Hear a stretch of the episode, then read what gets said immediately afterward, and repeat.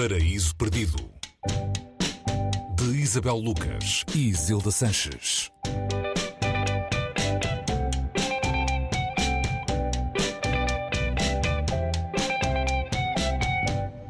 Olá, bem-vindos ao Paraíso Perdido. Hoje fala-se de A Mente Aprisionada de Ceslau Miloš, edição do Cavalo de Ferro.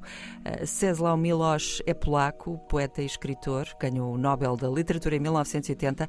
É um dos grandes vultos da literatura mundial, aqui num livro escrito durante o exílio em Paris, que tem curtas biografias de intelectuais polacos e da sua relação com o regime comunista, então em vigor. O livro foi publicado em 1953 em França França, com alguma celeuma, uh, acabou por se tornar numa referência em termos de reflexão sobre o totalitarismo e as suas armadilhas. Olá, Isabel. Olá, Isilda.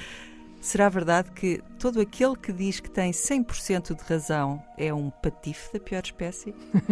é um bom ponto de partida para esta conversa, não é? Verdade. Uh, remeto para o, para o, poema que serve um bocadinho de, de, arranque eh, para este livro que se tornou obrigatório, é uma palavra forte, mas uh, muito importante, uh, sobretudo hoje, quando, quando vemos o recrudescer dos totalitarismos, não é? Um pouco por todo o mundo e, e aqui na Europa.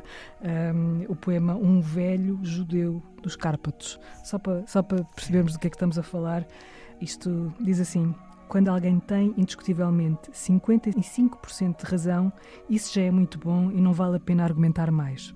Se tiver 60%, isso é fantástico. É uma sorte tremenda e deve agradecê-lo a Deus. Mas e se tiver 75% de razão? Os mais sensatos dirão que é de desconfiar. Bem, e se tiver 100% de razão? todo aquele que diz ter 100% de razão é um fanático, um rufião, um patife da pior espécie.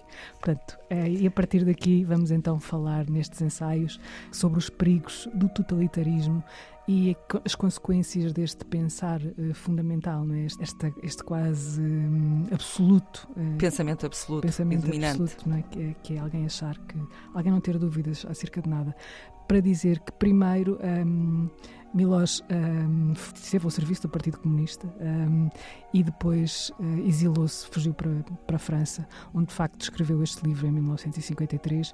Claro que o livro foi, foi olhado com muita contestação. Estávamos no período pós-stalinista, a Europa a mudar, não é? E, e este homem, uh, que, que na altura teria. Um, 40 e poucos anos, ainda era uh, um jovem e, sobretudo, uh, conhecido pela poesia que tinha, mas sempre uma poesia que escrevia, mas sempre uma poesia também muito ativista, no sentido de, não de, de, uma causa, mas da luta contra um, certo tipo de, de, regimes. Era, uh, como ele dizia, uma poesia muito política e era impossível, dizia ele, não escrever de forma política. Para ele isso não era, não fazia sentido.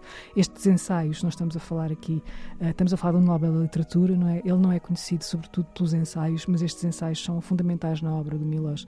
E ler, ler estes textos hoje uh, e perceber que foram escritos, uh, ora, a fazer as contas de 53 até agora, portanto. Bom, 70 sim, anos, vá, sim, arredondados. E, e, ver a pertinência do, do que aqui está e como a Europa continua a ser um continente cheio de, de derivas também a este nível de, uh, das democracias, da fragilidade das democracias, depois de um, de um tempo em que se pensava que a democracia, não é? depois da queda do mundo de Berlim, estava definitivamente para ficar, não é? E ver como os intelectuais da altura e a relação dos intelectuais com o poder e também passarmos isso para os tempos atuais um, é, é, é, uma maneira de nos alertar, portanto, para o, que, para o que está a acontecer. Portanto, este livro é do mais contemporâneo que existe. Achas que o perigo uh, para os intelectuais continua em 2022 o mesmo que era em 1953? Ou seja, o fascínio do totalitarismo também chega no século XXI aos intelectuais, como chegava na altura? Não sei, essa pergunta é muito difícil e não, não sou capaz de responder, não tenho, não tenho sabedoria para isso. Um, se, formos, se formos olhar uh, para o que está a acontecer na Europa, vemos, vemos, não vemos muitos intelectuais, ou seja, a maior parte dos intelectuais não parece estar deste lado, desse lado uhum. do, do lado errado da força, vamos Sim. dizer. Numa linguagem que toda a gente percebe. Um, pelo menos aqueles que são eh, mais publicados e aqueles que são mais lidos e aqueles que são mais uh, referidos, referenciados. Uh, mas, mas há sempre um, um, perigo disso acontecer, não é? Fala-se muito de populismo, não é? Populismo, isto são as massas, mas as massas são movimentadas por alguma coisa, não é? Uhum. E também isto remete para o poder do intelectual, não é? O poder que o intelectual tinha na década de 50 é diferente daquele que tem hoje, não é? As pessoas que tinham opinião uh, ou que faziam opinião estavam legitimadas por alguma coisa, nem, sobretudo o conhecimento, uhum. não é? Uhum. Hoje a opinião, toda a gente tem direito à sua, é? toda a gente, um, por mais impreparada que, que esteja, faz ecoar essa opinião e, portanto, o papel do intelectual mudou e isto também é um dado para, para pensarmos, não é? Quem tem o conhecimento para opinar e quem opina uh, só porque sim.